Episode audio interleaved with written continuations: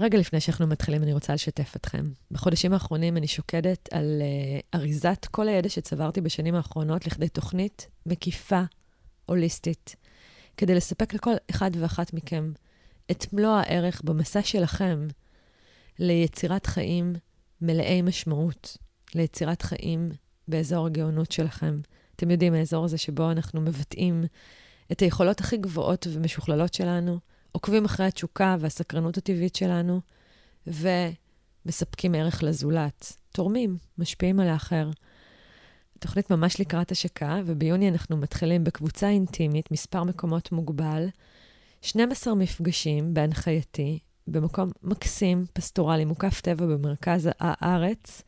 כל מפגש ייארך שלוש שעות, ואנחנו הולכים ממש גם ללמוד מודלים וידע מבוסס מחקר, אבל גם להבין כל אחד את אסטרטגיית החיים הספציפית שלו, את הסיפור חיים הספציפי שלו, כדי להבין ולנסח גם את אזור הגאונות הספציפי של כל אחד ואחד מכם. ואנחנו גם נעבוד עם הגוף. ממש נרקוד ריקוד חופשי ונעשה מדיטציות ואפילו סשן rebirthing כדי לאפשר לעצמנו חיבור פנימה ודישון התודעה המגשימה שלנו, את החלקים האלה של הקורטקס הקדמי, החלקים שהם מחדשים, ממציאים, החלקים היצירתיים שלנו. אז זה ממש עומד לקרות, ואתם יותר ממוזמנים. כל הפרטים על התוכנית נמצאים גם פה בתיאור של הפרק, ואני ממש מחכה להכיר את הקבוצה שתתגבש. מי הדמות הכי ביקורתית בחיים שלך אישיים? יש מישהו כזה? אני לא חושבת שזה דמות, אני חושבת שאצלי זה, זה המון עיניים של קבוצת פשוש אולי, של הילדים שגדלתי איתם, להיות בסדר בעיניהם. זה היה העיניים הראשונות שלפיהם פעלתי. מולן. כן. הם היו ההדהוד אם אני בסדר או לא בסדר. זה כמו להקה כזאת.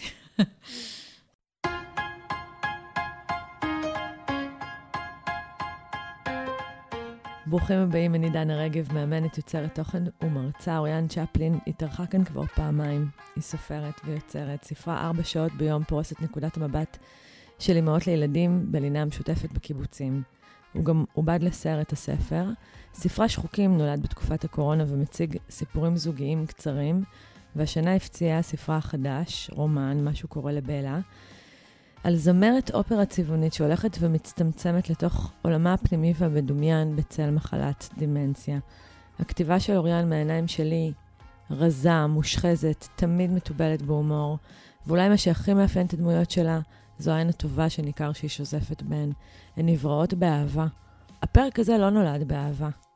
הוא נולד דווקא מתוך דמעות של כאב, היצירה יצאה לעולם, העולם התלהב, מחא כפיים, החמיא, שיבח, אבל כמו כל היצירות שיוצאות לעולם, היא נפגשה גם בביקורת. כשדיברנו על החוויה המפוקפקת, הבנו שמדובר בנושא גורף שנוגע לכולנו, כי כל אחד מאיתנו נתקל גם בביקורת. פעם שלישית גלידה, אוריאן. יאה, אם אפשר אה, גלידה בלי סוכר, אז הכי כיף. תכף תספרי את הסיפור עצמו, אבל שאלה, זו פעם ראשונה שחטפת? כן. מה את אומרת? כן. הצלחת להימנע מזה, כל השנות יצירה שלך? אה, כן, אז לא שרק מחאו לי כפיים. היו גם אה, ביקורות אה, ענייניות או אה, התייחסויות לדברים שהם היו רוצים מהם יותר או פחות, או אה, דברים אה, שיכולתי להפנים אותם, ללמוד מהם, לראות את הענייניות שבהם, אבל... אף פעם לא נתקלתי במה שפגשתי לפני שבועיים. את רוצה לספר על זה, על הסיפור עצמו? אה, כן, אני אספר. אני הוצאתי את מה שהוא קרא לבלה, שזה מבחינתי רומן ביקורים. זה ספר רביעי פומבי שהוצאתי, שאני חתומה עליו, כי כתבתי לפני זה ביוגרפיות עבור אנשים, ו... אבל זה באמת פעם ראשונה שאני כותבת רומן. ויש בזה משהו מאוד אה, אה, חשוף ומאוד אה, מלחיץ. והוא יצא בהוצאת הקיבוץ המאוחד, מבחינתי, עצם זה שהם uh, קיבלו אותו בזרועות פתוחות, זה כבר היה איזה מין uh, תו תקן לאיכות. Uh, וקיבלתי עורך uh, מצוין בשם יואב רוזן, שעבדנו תקופה ארוכה על, על, הש, על ה... להיטיב את כתב היד, וזה גם היה תהליך uh, מאוד מאוד חשוף. Uh, פתאום מישהו מתערב בתוך, uh, בתוך עולם הדמיון שלי ובתוך כתב היד שלי, וזה היה תהליך מאוד uh, מעשיר, אבל גם מחזק, כי מישהו... היה הדולה של הטקסט, והספר יצא.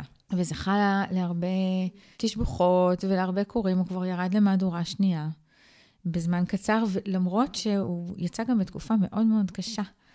תקופה חברתית פה מאוד מאוד קשה, עם הקשב לקריאה פחות, אני יודעת ממנהלי חנויות, שאני עכשיו קצת מסתובבת, שיש ירידה משמעותית בקניית ספרים. אז הכל היה לכאורה נגדו, וגם התקשורת אה, עסקה, עוסקת כל הזמן במחאה, אה, במחאה ועכשיו ב, במצב הביטחוני. ועדיין הספר קיבל התייחסות, שזה מאוד... אה, מרגש. זה מרגש, וזה גם לא מובן מאליו. אה, אני יודעת שיוצאים המון המון כותרים שאיש לא מרים אותם, ואני חושבת שליוצר הדבר הכי גרוע זה התעלמות.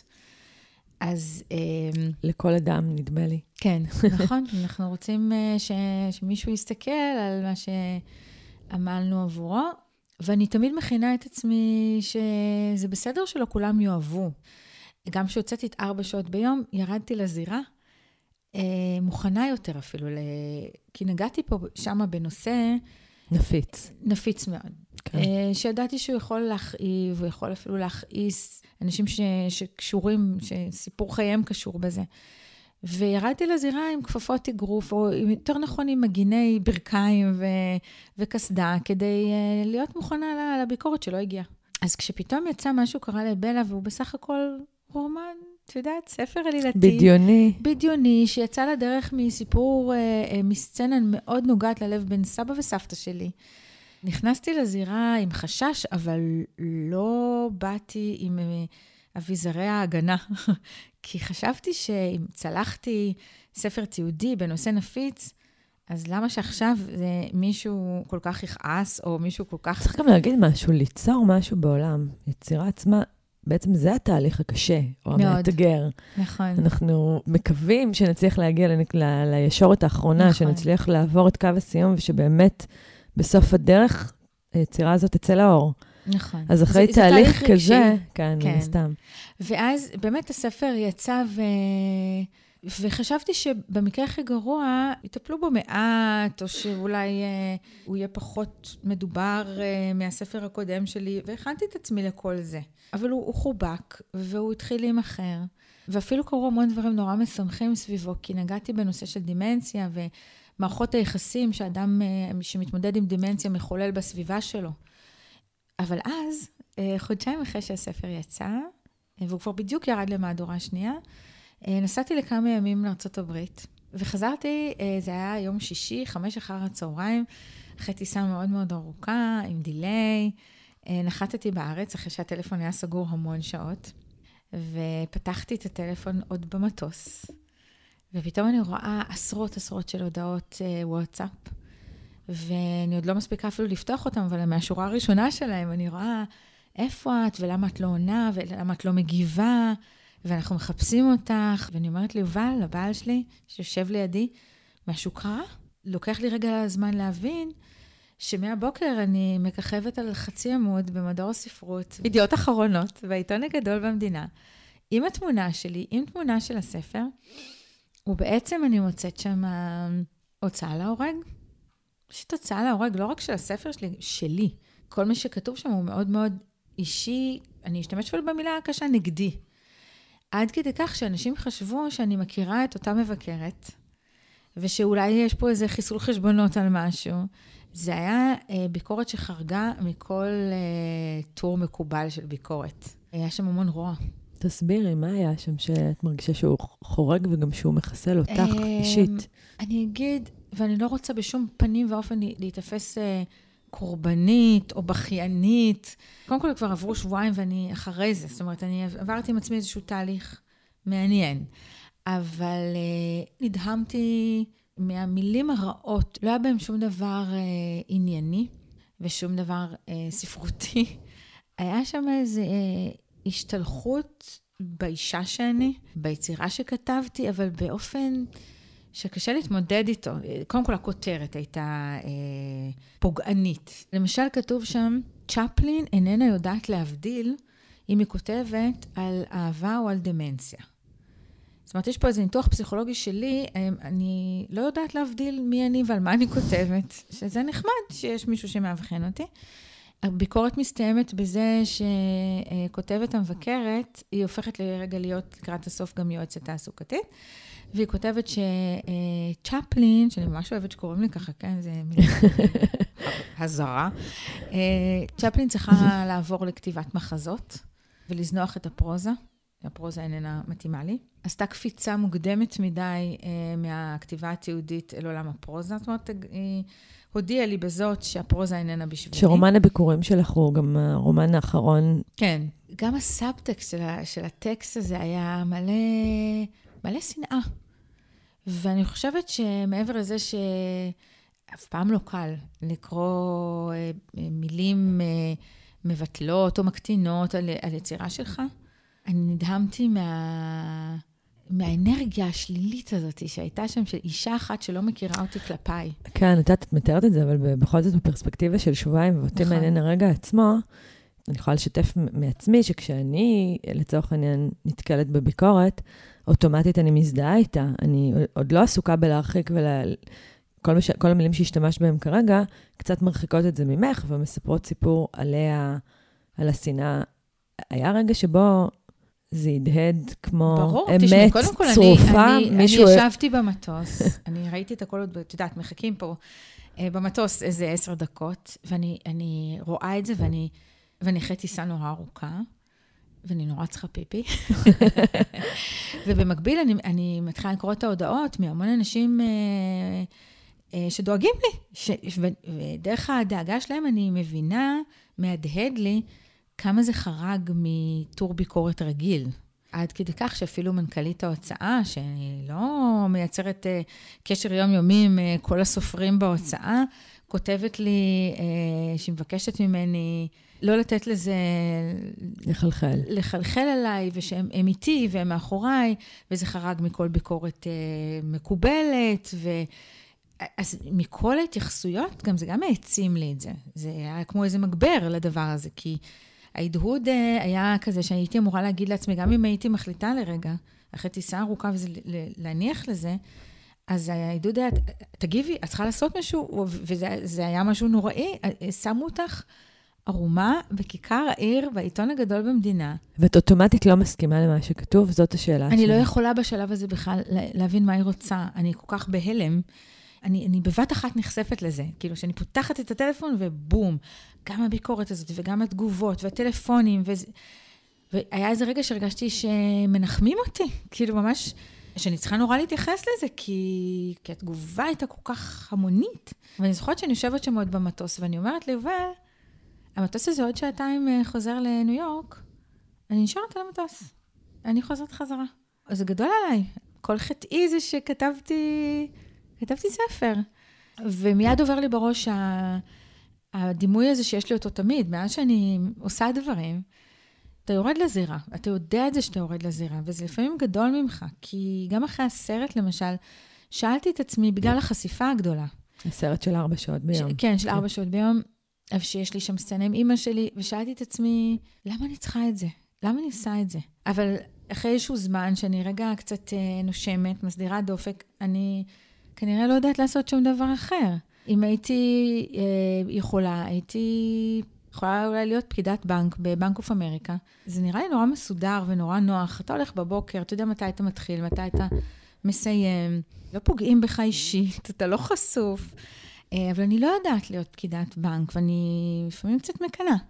או כל מקצוע אחר, סתם נטפלתי פה. את לא, אנחנו תכף אולי, אני, אני, אני מחליטה עלייך. אבל תכף ניגע בזה, באמת, אני רק מנסה להבין אם... אחד, מה הרגשת? אם את יודעת לזהות את הרגע ש... הרגשתי כמו שמרגיעים לתרגם את זה ברמה פיזית, כאילו הלכתי ברחוב לתומי, ומישהו עבר מולי והכניס לי אגרוף בבטן. וההפתעה והעוצמה ו... וכמה זמן זה לוקח? זה לקח לי 24 יש... שעות, אני חושבת. של מה? שמה קורה בהם? שלא הצלחתי להבין את ה... אבל איפה את רגשית? אני חושבת שאני אני, אני בסוג של הלם בהתחלה, באמת. Mm-hmm. קודם כל הרגשתי את זה בגוף, את המילים הרעות. יש לך, זה כיווץ לי את הבטן, איך זה...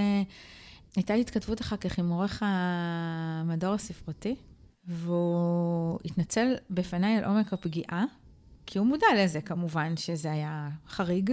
ובסוף ההתכתבות שלנו, הוא כתב לי, אני, אני מבקש ממך בכל ליבי, אל תפסיקי לכתוב אף פעם. אל תפסיקי לכתוב.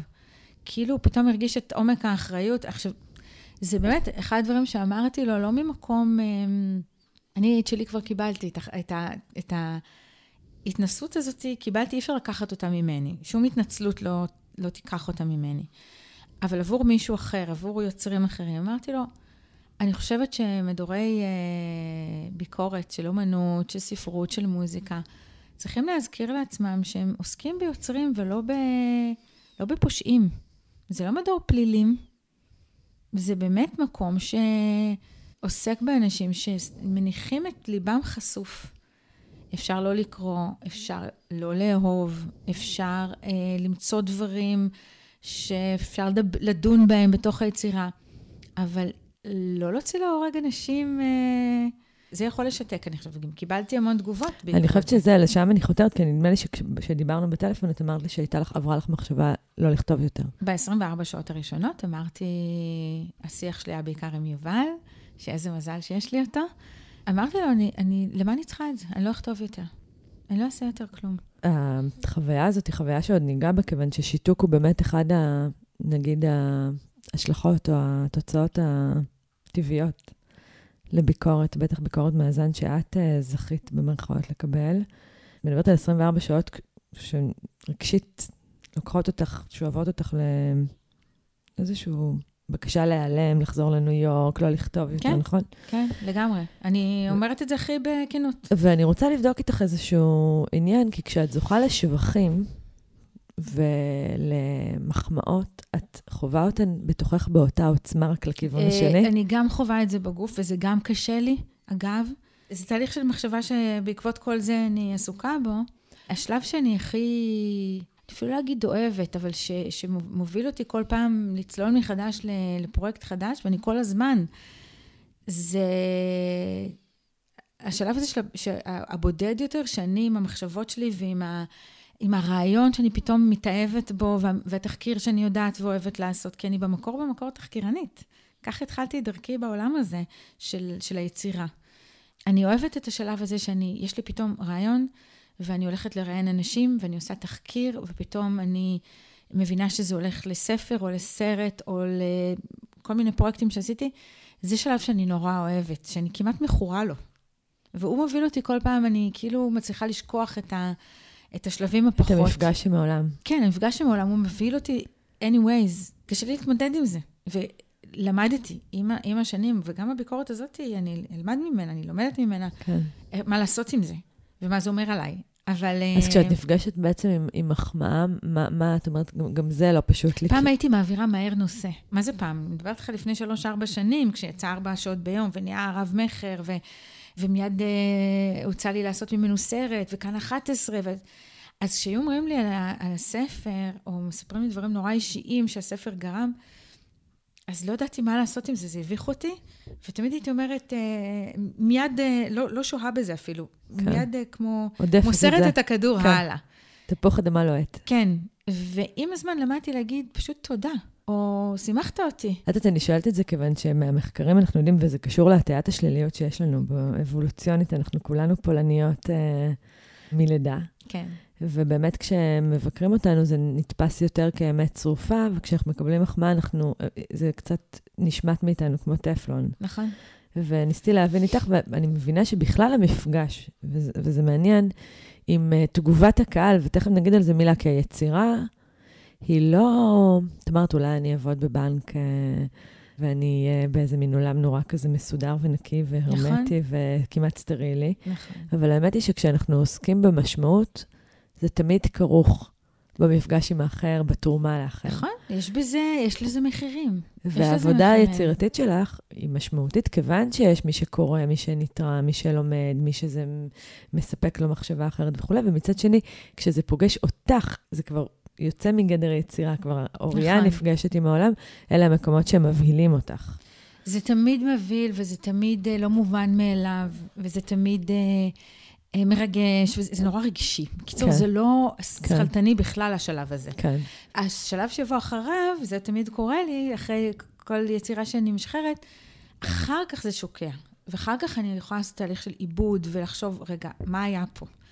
זה תנועה כזאת. כשאני פתאום מזהה נושא חדש שבא לי אה, לעסוק בו, אז זה רגשי אצלי. זה עובד דרך הבטן, הרחם, הלב, האיברים האלה. אה, ואז אני... וזה בינך לבינך. כן, זה ביני לביני. וכשזה וחצ... מפסיק להיות בינך לבינך, משהו קורה. נכון. אז אני כאן רוצה, אני א', מאוד מאוד מזדהה עם שני הכתבים. זאת אומרת, המפגש גם עם מחמאה וגם עם ביקורת, כן. גם שיש הבדלים ביניהם. נכון. ש, שנגדיר אותם. גם עבורי הם, הם תמיד קצת מייצרים חוסר נוחות, לכאן כן. או לכאן. את, את אמרת כמה פעמים את המילה זירה, ובואי רגע נרפרר לציטוט של אה, בעצם אה, נשיא 26 של ארה"ב וגם זוכה פרס נובל לשלום תיאודור רוזוולט, שנשא נאום בסורבון בצרפת 1910, והוא אומר כך: לא המבקר חשוב, וגם לא מי שמצביע על מעידתם של חזקים או על האופן שבו היו צריכים לפעול.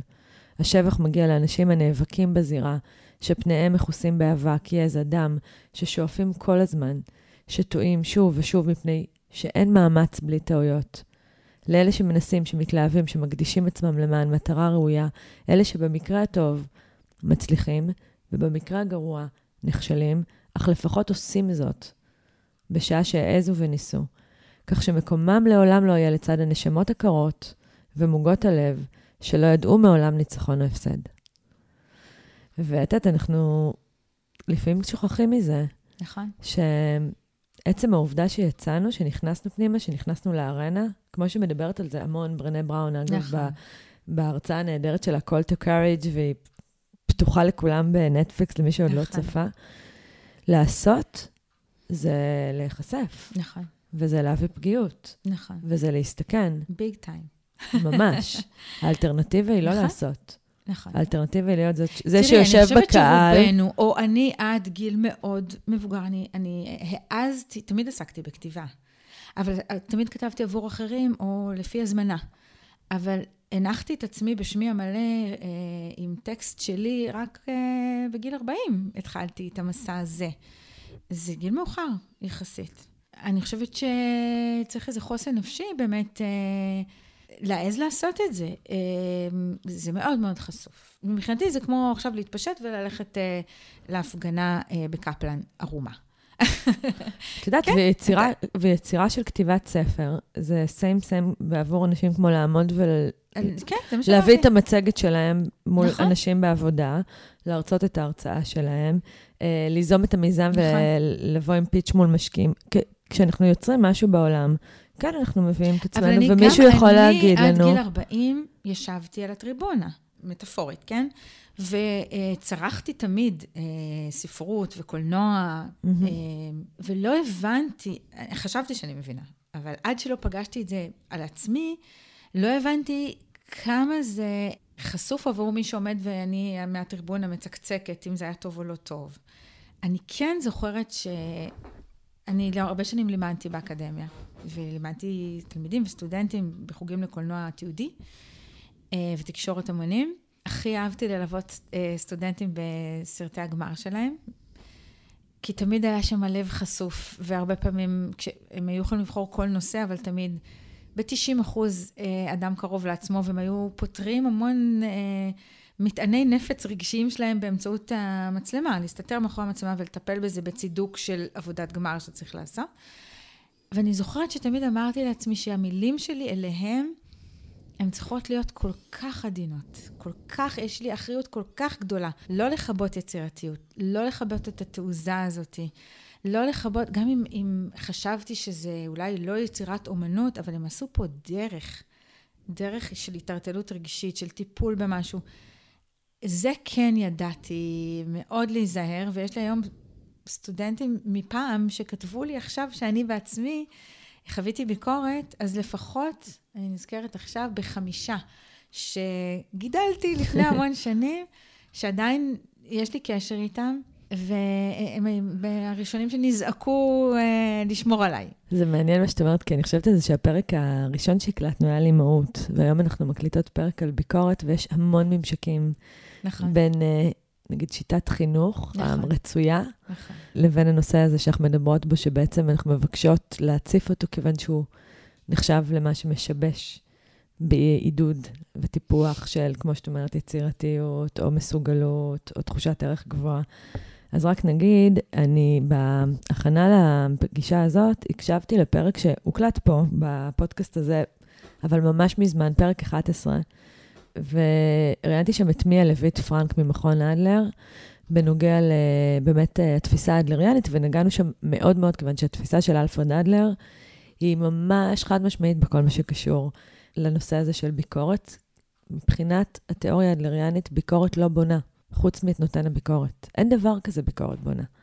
ביקורת היא תמיד, כי את הרבה פעמים אנחנו נוטים להגיד, כן, אתה צריך לקבל ביקורת, ללמוד, כיוון שהיא בונה אותך והיא משפרת, וזאת פרדיגמה. אני לא מדברת על המבקרת הספציפית שלך, גם אנחנו כהורים בבתים לא מבקרים את הילדים שלנו, כי אנחנו נורא רוצים כרגע לבטל את קיומם. זה לא מה שאנחנו רוצים לעשות. אנחנו mm-hmm. מאמינים שבעצם הביקורת, אנחנו משפרים, אנחנו מספקים להם מנוע. אז uh, אני קודם כל מזמינה את מי שלא הקשיב לפרק 11, כי הוא נותן באמת בסיס תיאורטי. ורק נגיד שעל פי התפיסה הזאת, שאני מאוד מחזיקה בה היום, כמי שאגב גדלה לתוך עולם אנכי וביקורתי, ביקורת מפחיתה בתחושת הערך של מי שמקבל אותה, תמיד. אנחנו יכולים לזהות את זה דרך הגוף, את אמרת. הרגשת קיבוץ. הרגשתי את זה בגוף. אז, אז אנחנו, אז אלה אינדיקטורים ומכוונים מצוינים כדי לנסות להבין אם נבניתי עכשיו, או שנחרבתי מעט. ויש לנו סימנים. אנחנו יודעים להגיד שלא זו בלבד, על פי מחקרים, גם בחקר ביצועים, שביקורת לא מניעה, כמו שאנחנו נוטים לחשוב כשאנחנו מבקרים, וקל לחשוב ככה כשמבקרים. ביקורת משתקת. בעצם אפשר להגיד אפילו יותר מזה לכל מי שמאזין, אם הגענו, אם הגעתם להצלחות ולהישגים, זה לא היה בזכות הביקורת ש... על אף. בדיוק. על אף. למרות. למרות. וצריכים להבין, ביקורת גם אנחנו מפנימים אותה מהחוץ, ואנחנו יודעים להגיד שהקול הפנימי שלנו, הביקורתי, גם הוא לכשעצמו לא, לא מדרבן אותנו לפעולה, אלא יותר מחכך או מקשה כן, את התנועה קדימה. כן, אני אוסיף פה שמאיר שלו, בספרו יונה ונער, יש לו משפט שאני מאוד מאוד אוהבת. אני לוקחת את זה כרגע לנושא של השיחה בינינו, ש... שהוא אומר אה, שפעמונים... רגילים לקבל את המכות מבפנים, לא מבחוץ. זה מאוד, אה, אנחנו עכשיו עוד אה, תחת הפרידה ממנו ומיונתן גפן, שאני ארצה גם להתייחס אליו. אני נתלית פה באילנות גדולים וחזקים. אבל גם הם אה, נרעדו מביקורת, ואני לא חושבת שאפשר אה, ללמוד אה, באמת להתמודד עם זה. אפשר אולי חיצונית, איך אתה מגיב כן. לזה. להתחסן, להתחשל, אה... תכף נדבר על זה, באמת, מה ההופכי של זה, אבל את צודקת, אני חושבת שבאמת, ובהקשר הזה, באמת, אה, הרופא והפסיכולוג אלפרד אדלר ממש ראה בשיח ביקורתי מה שמשבש בפג... בבריאות הנפשית mm-hmm. שלנו כפרטים וכחברה. Mm-hmm.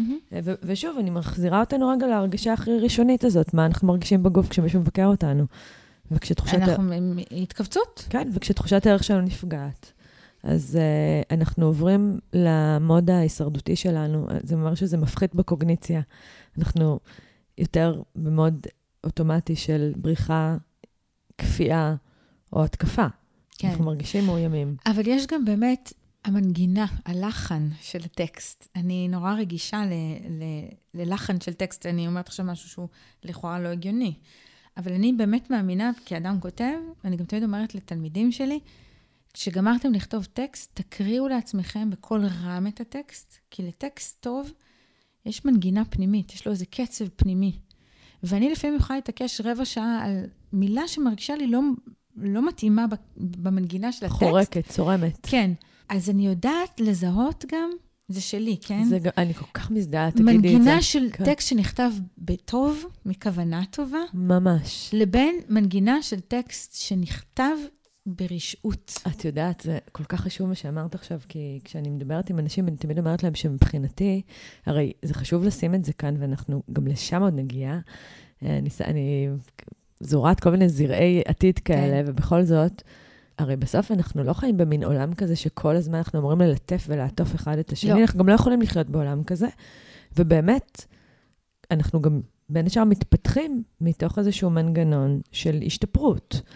וכשאני מדברת עם אנשים על, על, על, על הבקשה האישית שלי, לזכות במשוב מצידם, כדי להתפתח וללמוד, ואמרתי, אנחנו נגיע אליו ככלי, אני תמיד אומרת, אני מאמינה באמת.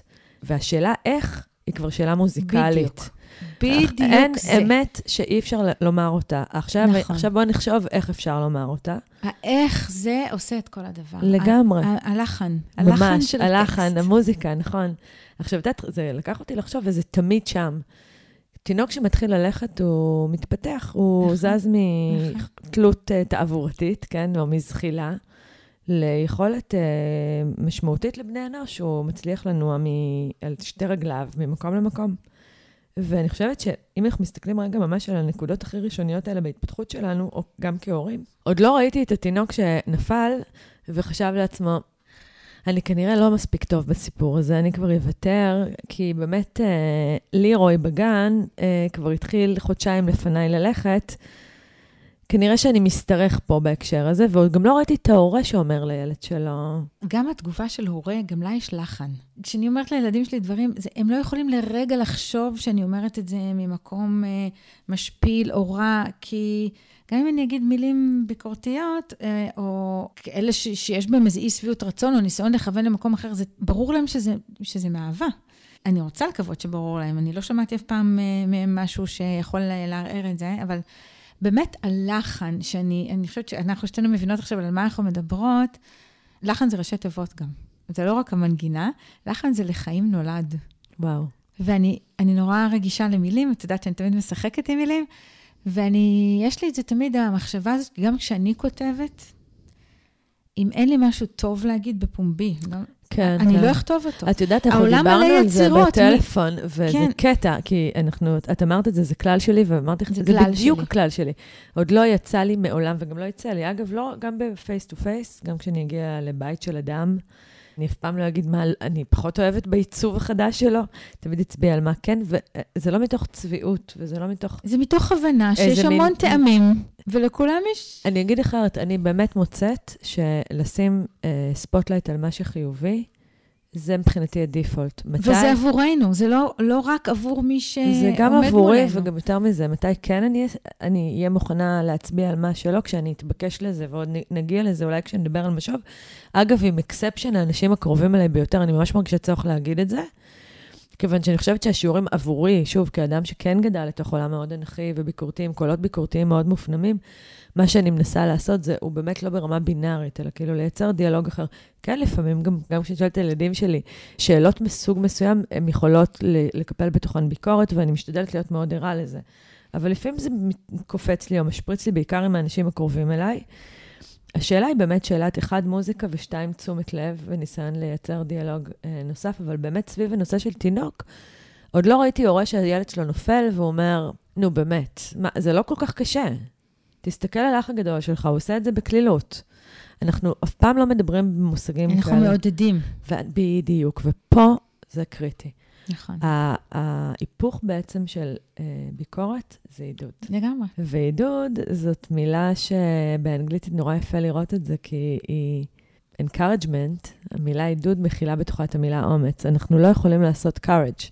אנחנו לא יכולים לעשות שום דבר חדש בעולם בלי אומץ, נכון. והדשן לאומץ נכון. הוא עידוד. נכון. אז אולי נ- נגיד על זה מילה, מה זה בכלל עידוד? זה לא שבח, לא, זה לא שבח. זה לא איזה מדהימה את אורן. זה או עתידי. איזה- תסבירי, מה זאת אומרת עתידי? זה, זה להגיד, במיל, במנגינה טובה, זה להגיד, גם אם אני- אני הייתי פה אולי לפעם הבאה, או בהזדמנות אחרת הייתי, הייתי שמחה לראות פה עוד מזה.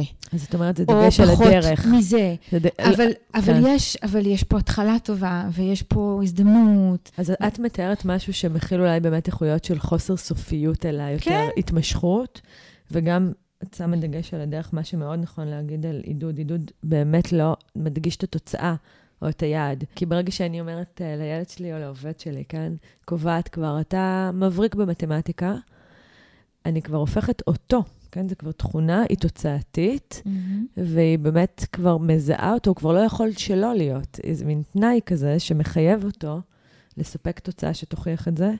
rather than, היכולת שלי באמת לשים דגש על, אני שמה לב שאתה מאוד נהנה כשאתה לומד מתמטיקה, או אני ממש מעריכה את זה שאתה מתאמץ ושאתה משקיע ושאתה מתרגל בבית, התרגול ככל הנראה מאוד עוזר לך גם כשאתה מגיע בריל טיים למבחן וכו' וכו' וכו'. הדגש הוא באמת על הדרך ולא על האדם, נכון. וגם ואני- לא על אני גם- התוצאה שלו. אם את עושה לאורך שנים כמוני שיחות עם אנשים, בעיקר, אני גם באמת זכיתי לראיין הרבה אנשים בעלי שיעור קומה שעשו משהו בחיים. תמיד יהיה מי שאחד מהם, כל אחד מהם יגיד לך, על לפחות בן אדם אחד שעודד אותם וטיפח להם את, המסוגל... את תחושת הערך העצמי והמסוגלות, לעומת אדם אחר, שהם לא ישכחו לעולם, שאמר, ממך כבר לא יצא כלום, או... זה תמיד שניים, נכון? תמיד יש שני שניים. קולות, יש קול. אחד שהוא יצר את הרעב. תמיד. המורה שאמרה... נכון. תמיד. אין לך סיכוי, או האימא שאמרה, מה תעשה בחיים שלך, תהיי מנקת רחובות. והקול השני של זה שכן ראה משהו. כן, במקרה ראיתי רוני קובן עם אה, פרופסור דן אה, שכטמן, שהיה, קיבל פרס אה, נובל, שהוא סיפר על המורה ביסודי, שמשם התחילה... יש לכל אחד מאיתנו, ואני חושבת שבעיקר אנשים באמת שזכו לעשות הצלחות מאוד גדולות, איזה זיכרון ממישהו שאיפשהו הרחק בזמן נתן להם את הדחיפה הקלה הזאת של עיניים טובות, של מילה קטנה שעודדה אותם. ולפעמים יש גם את, את זה שהוריד אותם חזק, הם לא ישכחו לו את זה, אבל מי, איזה מילים היו יותר אה, משמעותיות? והרעיון הוא באמת ל... להזכיר לעצמנו את המילים הטובות, גם כשאתה נתקל ב... ולהקיף את עצמך באנשים שבאמת... אני חייבת פה להגיד שאחרי הביקורת ההיא, אה, שמתאימה גיל, יותר באמת... גילית, גילית במי את מוקפת? כן.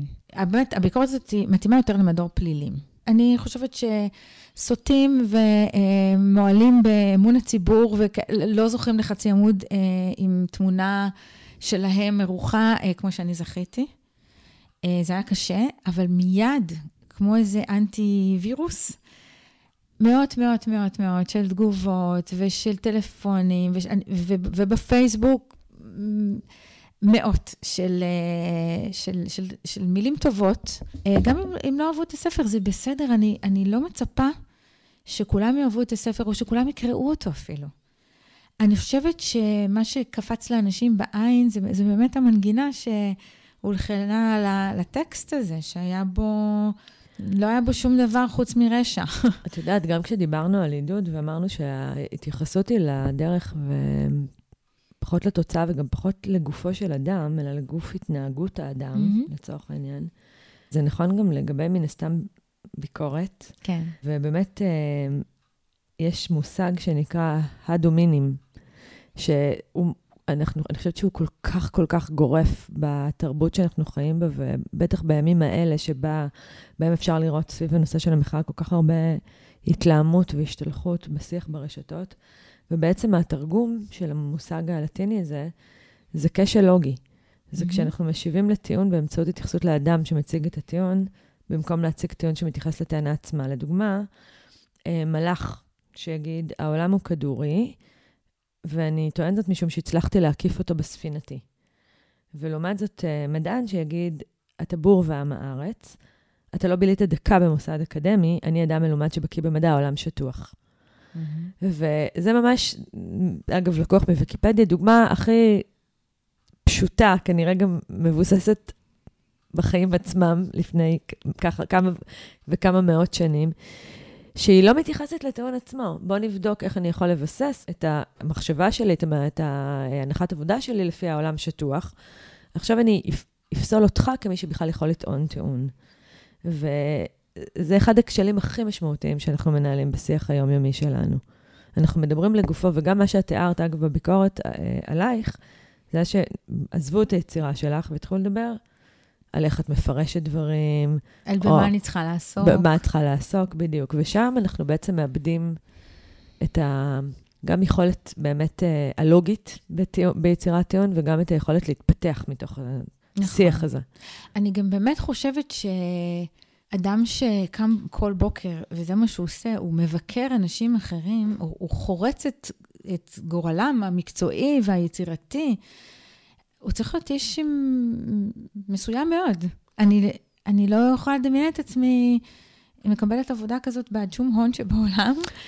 Uh, אתה צריך להיות עם איזו תכונת אופי מאוד מסוימת שאתה יודע. אז צריך להגיד על זה, אוריאן, בפרק הזה, גם שדיברנו עליו אה, עם אמי לויט בפרק 11, בדרך כלל, רק כדי להבין את ההיגיון שעומד מאחורי אותו מבקר, לא כדי לעודד ביקורת כאמצעי תקשורתי, uh, אנחנו בהינתן שאנחנו חיים בעולם מאוד אנכי, תרבותית, תחרותי מאוד, שאומר שהוא מבוסס על משחק סכום אפס, הצלחה שלי שווה כישלון שלך, הצלחה שלך מאיימת ומערערת על קיומי, כשאני מבקרת, אני אוטומטית לכאורה מעלה את עצמי בסולם.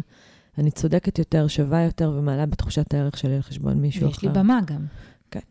אז, אז האם, האם, זה, האם זה מבורך? לא. האם זה משבש באושרו של המבקר ושל המבוקר? אני אטען בתוקף שכנראה שחד משמעית. את יודעת שאמרתי לך בשיחה מקדימה, שבאותו לילה שחזרתי, אה, ככה הייתי צריכה רגע לעכל את ההדף הזה. עלה לי בראש, שוב, מכיוון שאני בן אדם שמשחק עם מילים ונורא רגיש למילים, לפעמים זה טורד את מנוחתי עד כמה שזה קופץ לי תמיד. אז כמו שהיינו ילדים ואמרנו את אחד לשני במשחק הזה, תגיד מהר סטירה, סטירה, סטירה, סטירה. סטירה, סטירה, סטירה. תירס, כן, מה יוצא תיר? תגיד מהר תירס, תירס, סטירה. אה, והיינו מקבלים את הסטירה. וכל הזמן רצתי בראש, אמרתי לעצמי מהר, ביקורת, ביקורת, ביקורת, ומה זה, מה ההופכי של זה? ההופכי של זה. בי קוראת. מה זה קוראת בי? זה אומנם לא אותן אותיות, אבל זה נאמר אותו דבר. את מתכוונת לקורת בכף, רק כדי שנדגיש, נכון, כן? נכון, כריתה, כן. ברמה של כן. כריתה של משהו בנפש. כשאתה עומד כל כך חשוף לח, לחיצים, משהו נחרט בך, ממך, מהביטחון שלך, מהיכולת שלך אה, לקחת אוויר ולהמשיך הלאה. זה, זה אולי לא סתמי, זה אומנם קולי ולא אותן אותיות, אבל זה עדיין מתנגן לי. את יודעת, אה, אה, אני נורא נורא אוהבת את האוריינות שלך, ודווקא גם כשמשתמשים בזה באותן אותיות, קוראת בי עם קוף, כן. אה, אני חושבת שגם פה יש משהו לשים לב אליו. זאת אומרת, ביקורת חיצונית בדרך כלל, כשהיא מאוד מהדהדת בנו, וזה לצד ובלי למחות את כל מה שאמרנו עד עכשיו, שהיא אכן אמצעי תקשורתי מפוקפק למדי, ביצירת חיבור וקשר אמיתי, או איזשהו סוג של התפתחות. Mm-hmm. בדרך כלל, אם היא פגשה אותנו במקום מאוד מאוד מופעל, היא מספרת על משהו שקורה גם בנו. קורה, ואפשר להוסיף לזה גם א', בי קוראת, מה אני כן, קוראת מזה. נכון, נכון. אפשר לשחק עם זה בהרבה אופנים, וזה באמת... אה... ואולי אני כאילו אנצל את זה כדי לשאול אותך באמת, כי את אמרת, אני, בסוף זה שיעור שהתרגש עליי ואני אלמד ממנו. אני, ברור שאני אלמד. ما, מה את מרגישה, נגיד, כי אני, כשאני שומעת ביקורת, אני אשתף אולי קודם מתוך עולמי. והיא שומטת לפעמים את ה... את יודעת, את הקרקע, וגם נורא קל לי להזדהות. זאת אומרת, מאוד מאוד קל לערער אותי. ממש קל לערער אותי. אני ניתנת לערעור אה, כהרף עין. אדם בא, אומר משהו, זורק מילה, כותב איזה טוקבק. אני כן מזהה שאני מתפתחת שם, כן? זה כבר לא יהיה כל טוקבק וכבר לא כל מילה, אבל לפעמים יכול להיות מצב שהוא יגיד משהו על, ה, על פועלי, על uh, בחירותיי, ואני אוטומטית אזדהה עם נותן הביקורת. זאת אומרת, אה, לפני שאני מייצרת מרחק ושואלת את עצמי, האמנם באמת אה, יש מקום לבקר אותי על זה? האם הבחירה שלי, אין טיעונים שמתקפים אותה? לפני זה, מה שקורה באופן מיידי זה שאני מזדהה עם נותן הביקורת, ואני מרגישה ש... כן, וואלה, הוא צודק, אני באמת לא בסדר. נורא קל להפוך אותי ללא בסדר. ואני היום יכולה להגיד לך שכשאני נפגשת בשיעורים כאלה, אני ממש מתייחסת אליהם כאל... אה, את יודעת, ממש קצות חוט לחקירה פנימית, לנסות להבין מה בשיעור הזה מפגיש אותי, עם מה בתוכי, ומה בי מבקש להתפתח מעבר לזה. כי כשאנחנו נורא נורא מופעלים, אגב, רגשית, אז בדרך כלל יש כאן הזדמנות לגדילה. אני מסכימה. אני חושבת שהיו לי את ה-24 שעות הראשונות האלה של ההלם, זה באמת היה הלם. וגם כל הזמן שאלתי את עצמי, למה אני כל כך נבהלת? אבל ידעתי אחר כך אה, גם להסביר לעצמי, למה? כי הייתי חשופה בכזאת פומביות.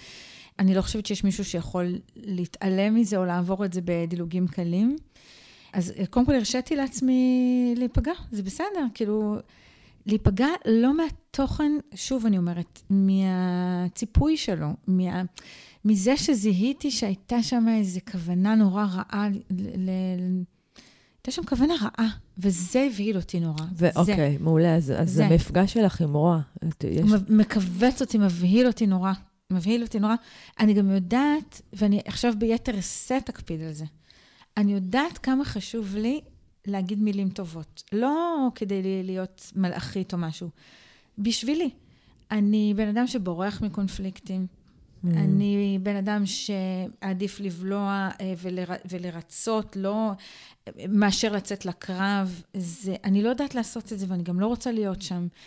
וגם כשאני כותבת, אם תסתכלי לאחור, אחור, אחור, אחור, על כל מה שאני כותבת בפייסבוק, או בכל מקום אחר, אם אין לי משהו טוב לכתוב על מישהו בפומבי, אני באמת לא אכתוב אותו. לא כי אין מה להגיד גם, זאת אומרת, אני לא רואה את העולם רק בוורוד, אבל איך זה יועיל למישהו, אם אני, מי אני בכלל, שאני אכסח מישהו שעשה משהו בעולם הזה. אני באמת לא מאמינה בזה.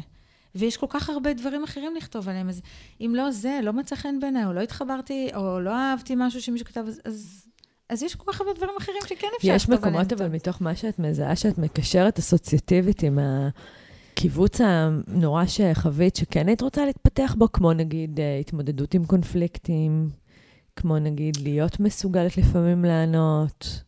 אה, אני חושבת שלאורך השנים טיפה השתפרתי, תמיד אפשר עוד להשתפר, אבל צריך לזכור שכמו שיונתן גפן כתב על אה, שהוא מכפר מה יגידו, אז אני גדלתי בקיבוץ להיות בסדר. וזה גם, זה משהו שהוא טבוע בי מאוד מאוד חזק. להיות בסדר זה לא לפגוע באף אחד, לא להעליב אף אחד, לא לצאת למלחמות. וזה מלווה גם את אה, אותי אדם אה, כותב. אני לא מחפשת, אני אפילו, או יותר נכון, אברח מנושא שידמה לי לפחות בתחילתו כבעל פוטנציאל נפיץ. את גם ככה מתייחסת לדמויות שלך, את ממש נכון, בסדר איתם. נכון, וגם בנשים של ארבע שעות ביום, הבאתי נשים קונטרוברסליות אחת לשנייה ולנושא, אבל, אבל אני הוצאתי את עצמי משם, אני לא הייתי שיפוטית, אני הבטחתי לעצמי, וגם לכל אישה ואישה שחשופה שם, שאני לא אשפוט אותה ואני לא אבקר אותה. זה כל כך חשוב לי. מישהו אחר יגיד שאני פחדנית. ושאני אה, לא הולכת עד הסוף עם דברים. זה בעיניי אוקיי, לא מעניין. לא השאלה יכולה. הגדולה בעיניי, כשאנחנו מחזיקים בדפוסים כאלה, וזה תקף בכל אחד מאיתנו, מן הסתם אני חלק, אני בתוך הזירה בהקשר הזה, כמו כל אדם אחר, אה, זה באמת המקומות שבהם אנחנו... לכאורה נפגע מנעד החופש שלנו לבחור. אם אני חייבת נכון. להיות בסדר, יש נקודות שבהן, אגב, הייתי רושמת לך במרכאות, איפה את תוכלי להיות לא בסדר, דווקא כדי להתפתח וללמוד לפתח שריר אחר, כי אני, יש מקומות... אין לי ספק שיש לי מה ללמוד, כן. תמיד, עד יומי האחרון יהיה לי מה ללמוד, ולא תמיד יאהבו אותי, או את היצירות בדיוק. שלי, זה בסדר. כן. העניין, מה שהיה פה עם הביקורת הספציפית הזאת, זה מאוד מאוד מאוד... זה החריגה, כן. זה הווליום, זה, זה, זה, זה הלחן הזה, זה, היה שם משהו מאוד מאוד uh, עוצמתי.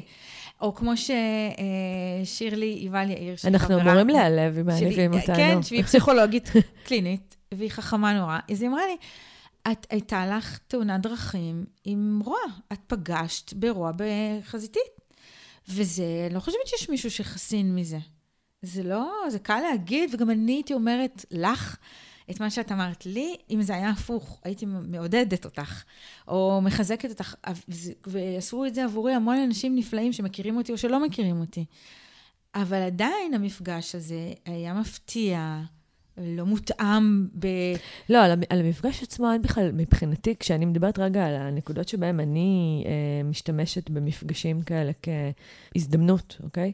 זה לא כדי חלילה לא לבטל את עוצמתה, העוצמה המאוד משמעותית שפגשה אותי כרגע, וגם לא כדי אה, אה, להגן או לסנגר על, על מי שנמצא שם כנגד, שלצורך העניין הוא כרגע גילם את תפקיד הפוגעני. אני רוצה להגיד לך שביום, ב, ב, השנייה הזאת שפתחתי את הטלפון וישבתי עוד במטוס וראיתי את זה, האישה הראשונה שהתכתבתי איתה וכל מילה שלה הייתה לי כמו זריקת חיסון, הייתה אה, מאירה ברנע גולדברג, שהיא אה, יוצרת ו...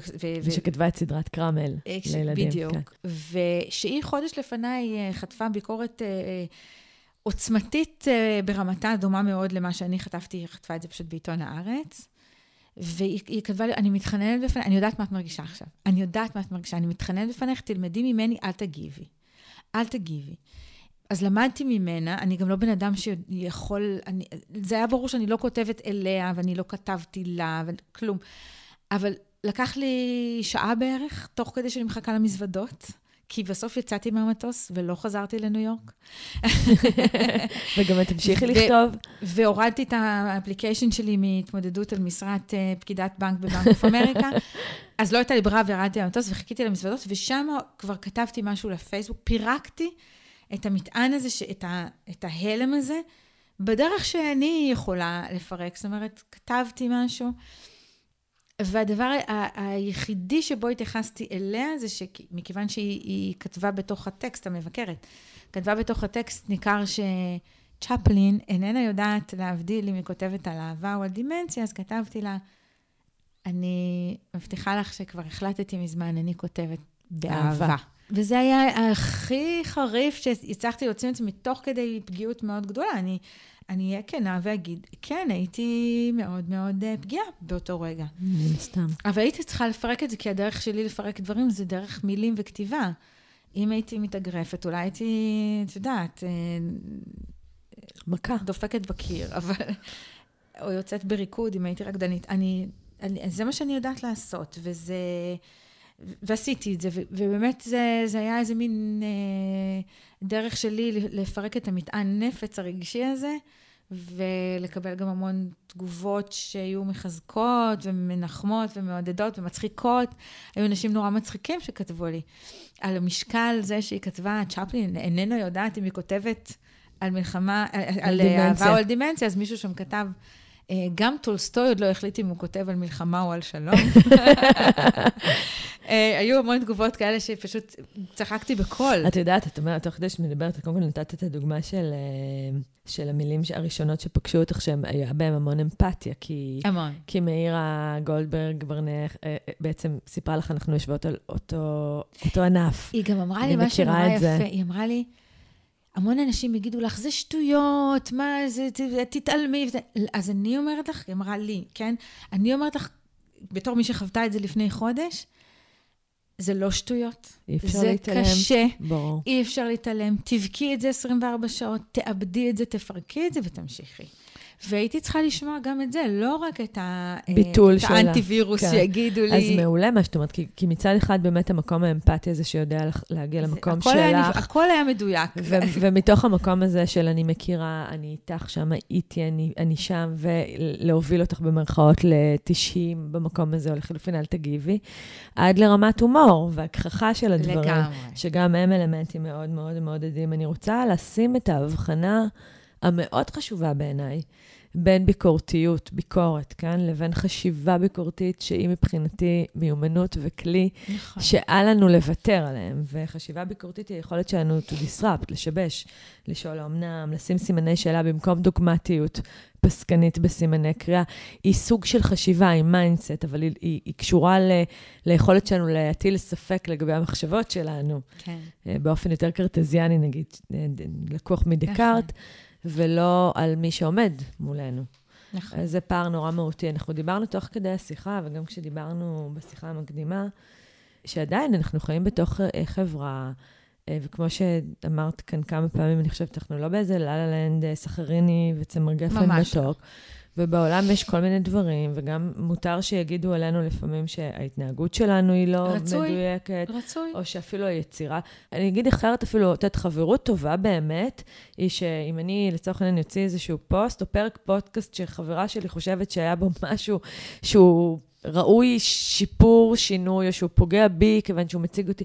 אני מעדיפה, במקום לזכות בליטוף הזה, לקבל באמת פידבק אה, מועיל כזה שיעזור לי ויגבה אותי. חד משמעית. אני קיבלתי, קיבלתי גם הרבה כאלה, למשל, אחד הביקורות שכתב עמרי הרצוג בעיתון הארץ, שהספר כתוב היטב ועוסק בנושאים רגישיים מאוד מאוד עמוקים וחשובים, אבל שנשארתי סטרילית. הפריע לו שנשארתי סטרילית. זה, זה הפוינט אביו שלו, ואני מקבלת את זה. הוא צודק, זאת הייתה בחירה, ואני גם יכולה להבין שאדם שמכיר את העולם הזה מקרוב לצערו, יודע שיש בו גם הרבה...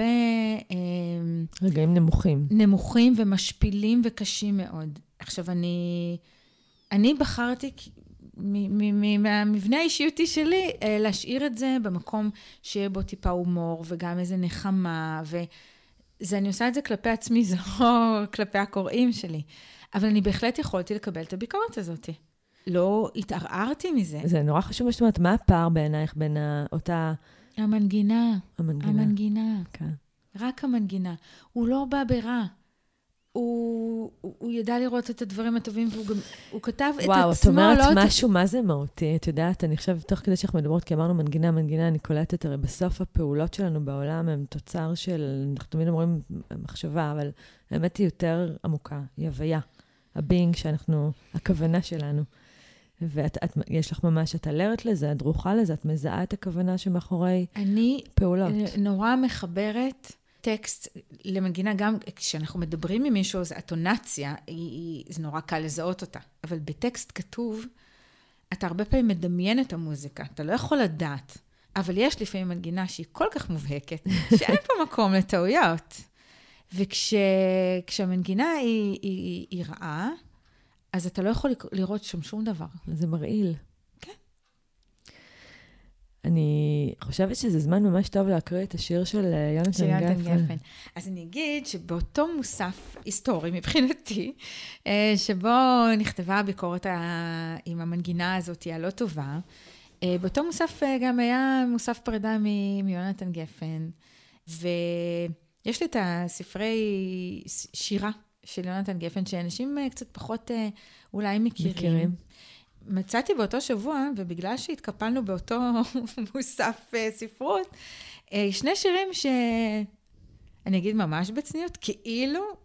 נכתבו עלייך? כתב לי פעם, וש... כדי שיום אחד אני אמצא, באותו שבוע. אז השיר הראשון, uh, הוא, הוא התמודד המון עם ביקורת, כיסחו אותו לא מעט, והוא כתב לפני הרבה שנים למבקר. הוא כתב שני שירים. אחד, הוא... Uh, כותב ככה, זה נקרא דברים על השיר הנ"ל. אל תשאלו מה רצה המשורר להביע בשירו הנ"ל. זה השיר שלו, וככה הוא נכתב לו. היה לו רעיון לגנוז אותו לדור הבא. היו יותר מדי מילים לבחור, אבל בסוף החליט משוררנו להוציא את נשמתו לאור, וזה לא קל. אל תלחצו עליו עם המשל והנמשל, אל תשאלו מה רצה המשורר להביע בשירו הנ"ל. אל תשאלו מה רצה המשורר להביע בשירו הנ"ל. זה השיר וככה הוא נולד לו. עמדו אצלו שירים רבים בתור, והוא כתב את הראשון שבא לו. מחק שלוש מילים, ואז נפל. אל תלחצו עליו עם המשל והנמשל, אל תשאלו מה רצה המשורר להביע בשירו הנ"ל. זה השיר הראשון, והוא גם טיפה, זה, זה, זה שיר שהוא טיפה מגן על עצמו ומצטדק, נכון. ואחר כך הוא כבר כותב שיר יותר ארסי טיפה, אבל אם בחוכמה שלו יש סאבטקסט לשיר הזה, ואני אה, מאמצת, והוא כותב לאותו מבקר, אה, עצה מעשית נוספת, ככה קורא לשיר. אם לא הבנת את השיר הנ"ל, לא נורא. אל תהיה היסטרי, אל תזעיק משטרה. אף אחד לא מצפה ממך שתבין שירים. מותר לך לירוק עליו, לתלוש אותו מהספר, להניח תקליט, לרקוד על האפר, מותר לך לצאת ולהשמיץ אותו בכל העיר. תלך ברחוב שלך ותתגאה. אל תשאלו. היום הרגתי שיר. וואו. אני רוצה, אם uh, תסכימי לי ככה לקראת הסיום, אחד המקורות uh, uh, כוח שאני חוזרת אליהם כל פעם שאני נבהלת רגע, לא רק מביקורת, אלא מעצמי. ממה אני עושה? למה אני עושה את זה לעצמי? אה, זה ספר קטן ונורא חכם, שנקרא מכתבים אל משורר צעיר, ש... של רילקה, המשורר גרמני נודע של ראשית המאה ה-20, שהוא, היום אני מסתכלת ואני אומרת, הוא, הוא בסך הכל בגיל 49 כבר נפטר, אבל אנחנו מדברים על לפני 100 שנה יותר, אה, אבל הוא היה אה, בעל שיעור קומה ומאוד מוערך. ובשלב מסוים, שהוא כבר מאוד ידוע, כותב לו משורר צעיר בראשית דרכו, כותב לו מכתב, והוא מבקש ממנו, שולח לו צרור אה, שירים שהוא כתב. שירים ראשונים של אה, אדם שרוצה להתחיל להיות אדם כותב, הוא מבקש את עצתו. אה, הוא שואל אותו בעצם שתי שאלות גדולות. שאלה ראשונה זה, מה דעתך על היצירה שלי? תן לי חוות דעת. ושאלה שנייה, הוא בעצם מדבר איתו על האם כדאי לי להיות אדם יוצר? האם יש בזה ערך? אה, ורילקה מתחיל איתו אה, חלופה של מכתבים, אה, שהם בעצם הרבה מעבר לשאלות ותשובות בין משורר צעיר למשורר ותיק. יש שם מערכת שלמה של מחשבה פילוסופית על, על החיים ועל יצירה וכולי. רק אחרי שרילקה נפטר בגיל 49, אה, הספר הזה יוצא, כשבעצם יש שם רק את התשובות של רילקה. Mm. אפשר להבין מהתשובות מה הייתה השאלה? מה הייתה השאלה. אני רוצה להקריא פסקה אחת שמבחינתי, אני חוזרת עליה כל הזמן, אה, ברגעים האלה של השאלה שאני שואלת את עצמי, ואם מותר פה לנו לדבר אה, כזה לא יפה קצת, ברור. אז אני הרבה פעמים יכולה לתפוס את עצמי בכל מיני רגעים, ואני, על היצירה שלי, שאני שואלת את עצמי, what the fuck? למה אני עושה את זה? למה אני צריכה את זה? ואז אני מנחמת את עצמי בזה, אוקיי, תחזרי, ל... תחזרי לטקסס. למקום שהיה לך בית רחוק ומוגן. לבנק. ותלכי לבנק. כן. ואז רילקה עוזר לי. רילקה, מ... הוא שולח לי דש מלפני מאה שנה, ורילקה עונה למשורר הצעיר את מה שהוא בעצם עונה גם לי. הוא כותב לו ככה, למשורר הצעיר: אתה שואל אותי אם שיריך טובים. אתה שואל אותי. קודם לכן שאלת אחרים. אתה שולח את השירים שלך אל כתבי עת. אתה משווה אותם לשירים אחרים, ואתה מוטרד בשעה שמערכות מסוימות דוחות את ניסיונותיך. מעתה, מאחר שהזמנת אותי להיות לך ליועץ, אני מבקש ממך לחדול מכל זה. אתה מביט החוצה, ואין דבר שעליך להימנע ממנו יותר. שום איש אינו יכול לייעץ לך ולעזור לך, שום איש. יש רק אמצעי אחד. התכנס בתוך עצמך. נסה לאמוד על המניע המצווה עליך לכתוב. נסה לבחון אם הוא פושט את שורשיו במקום העמוק ביותר של לבך. שאל את עצמך אם היית צריך למות לו נאסר עליך לכתוב. זאת לפני הכל. שאל את עצמך בשעה החרישית ביותר של לילך, האם אני מוכרח לכתוב? חפור לתוכך ואעלה תשובה ממעמקים, ואם זאת תהיה תשובה חיובית, אם רשאי אתה לקדם את השאלה הרצינית הזאת בתשובה אני מוכרח, חזק ופשוט, כי אז בנה את חייך על פי הכרח זה. אדם יוצר הוא אדם שהיצר הפנימי שלו מנחה אותו לשם. זה שיח על מה שאני קוראת לזה הגאונות, אזור הגאונות לגמרי. כאן. לגמרי. זה מה, צר... מה העולם צריך ממני. נכון. זה לא מה אני צריך מהעולם, איך אני צריך שהעולם נכון. יגיב, זה מה התפקיד נכון. שלי פה. נכון. אני רוצה לסיים את השיחה המאוד מעניינת הזאת, שככה רוקדת בין כל מיני ריקודים פילוסופיים ורגשיים ומחשבתיים אה, ופסיכולוגיים, לאולי כלי שדיברנו אותו וגם זרענו את הזרעים במהלך השיחה. אולי להחליף באמת את הנושא, את הרעיון של ביקורת, במשוב. ומשוב הוא כלי שלומדים אותו ולומדים איך להגיש אותו. אז דבר ראשון, צריך להגיד לגבי משוב, משוב אנחנו מבררים שבצד השני יש מישהו שפנוי לקבל. נכון. או מחכים שהוא יציע לנו, יבקש נכון. מאיתנו לתת אותו. אנחנו לא מפילים על אנשים משובים ואנחנו לא מצניחים עליהם את מה שיש לנו להגיד, את מה שאנחנו חושבים כשאנחנו מדברים על מה שלא עובד, טעון שיפור. והוא תמיד מתחיל בחיוביות ספציפית. נכון. אנחנו, מה כן אהבתי בספר שכתבת? את הכתיבה ההומוריסטית שלך, את היכולת שלך אה, לה, להבין דמויות לעומקן, לא משנה, זה משהו וספציפי, שתביני, תקבלי ממנו, זה לא אוריאן, את מקסימה ואת מדהימה. ו... לא. ואז אנחנו עוברים להתייחסות, להתנהגות, לשיפור או לשינוי. וגם פה אנחנו לא מתנסחים על דרך האתה. אתה עושה ככה, אתה לא יודע. את לא מפרידה בין דימנציה לאהבה. אלא כשאני הרגשתי, כשקראתי, נכון. שאני לא יודעת לפעמים להבחין... זה נורא משמעותי מה שאמרת עכשיו. והנה, השתנתה המוזיקה שדיברת עליה. לגמרי. אנחנו... לגמרי. את זה הייתי מקבלת בנשימה עמוקה. אז בהקשר הזה, אנחנו בחלק השני, שהוא הכי קריטי, הולכים עם כפפות של משי, עם היזכרות שאנחנו עובדים, אמרת את זה קודם כשציטטת את אה, יונתן גפן, אנחנו, אנחנו פונים לנשמה. נכון. ואנחנו מביאים ענייניות והתייחסות שהיא לא תוקפנית, אלא היא מדברת מתוך החוויה האישית שלי. ואז אנחנו מסיימים באופטימיות ובחיוביות. נכון. הפעם אפשר להיות כלליים, אגב. אני יכולה להגיד, אה, אני אוהבת אותך, נעים לי איתך, שמתי, אה, אני ערה לאכפתיות שלך, אני מקווה שהשיחה הזאת תקרב בינינו. או שמתי לב לרצינות ולאחריות שבה את נושאת בתפקיד שלך, אני מקווה שתראי בשיחה הזאת אמצעי להשגת המטרות המשותפות שלנו. ככה מעבירים משוב. נכון. בתוך כדי השיחה, אני, עברו לי בראש כל מיני שיחות שלי עם מתאמנים שיושבים כאן בקליניקה, והרבה פעמים גם כשהם מספרים לי, כשהם חווים חוויה של ביקורת, כי אנחנו חיים בעולם שזה שיח שאנחנו כולנו מכירים אותו, גדלנו על בסיסו, אנחנו חווים אותו כשאנחנו נכנסים לטוויטר, לא צריך ללכת רחוק. הרבה פעמים זה מוביל אנשים לתקוף חזרה. כלומר, זה מין גלגל בלתי נגמר כזה. אז אולי אם אני מסכמת מהצד שלי, מה שאני לוקחת מהשיחה הזאת, זה שקודם כל אנחנו צריכים לקחת אחריות על עצמנו, יהיה לנו קשה לשנות את אלה שסביבנו ולבדוק. לא נצליח. קרב אבוד. לגמרי. אבל אני כן יכולה להתחיל לשנות את העולם הקטן שלי, ויש לי עבודה שם לעשות מול הבן זוג שלי ומול הילדים שלי. תמיד. לבדוק מה טוב, מה אני כן רוצה לעודד, מה כן אני רוצה להעצים היום, את מי אני רוצה לה, להעצים היום. וגם, אני נורא מאמינה בסוכני החברות שיש סביבנו. אה, מה שהבעל שלי יכול להגיד לי, זה לא מה שמאירה גולדברג ברנע תגיד לי, ולא מה שאת תגידי לי, ולא מה שמורה שלי או מרצה שלי, כל אחד, מכל אחד את יכולה לקבל משהו. שזה גם משמעותי, אני רגע תופסת את מה שאמרת, אוחזת בזנב של זה, ברנה בראון מדברת על זה, אל תנסו לחשוב שיש אופציה כזאת שלא אכפת לכם מה יגידו, דיברת על לא, הכפר, לא, מה אין יגידו. אופציה כזאת. אנחנו יוצרים חברתיים, אין לנו אלא להתייחס למה שאחרים יגידו, אלא אנחנו יכולים להתחיל להגדיר מי חשוב לי. נכון. מה שהוא יגיד. נכון. ולא כולם ולא נכנסים כולם באותו- לתוך אותה אה, קטגוריה, ולא כולם, כמו שאת אומרת, הם באותו כן. מדרג. לא, ממש לא. ולעשות בזה סדר, אה, אחרת אי אפשר. ובואו נחליף את הביקורת במשוב. יאללה. כן. אז אני רוצה לתת לך משוב. את נהדרת, ונורא שמחה להיות פה.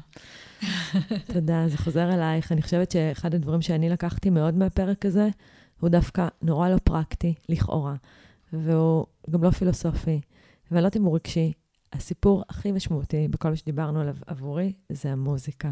יש למילים שלנו מוזיקה. ביג טיים. בואו נתחיל להקשיב לה, כי היא עושה את כל ההבדל.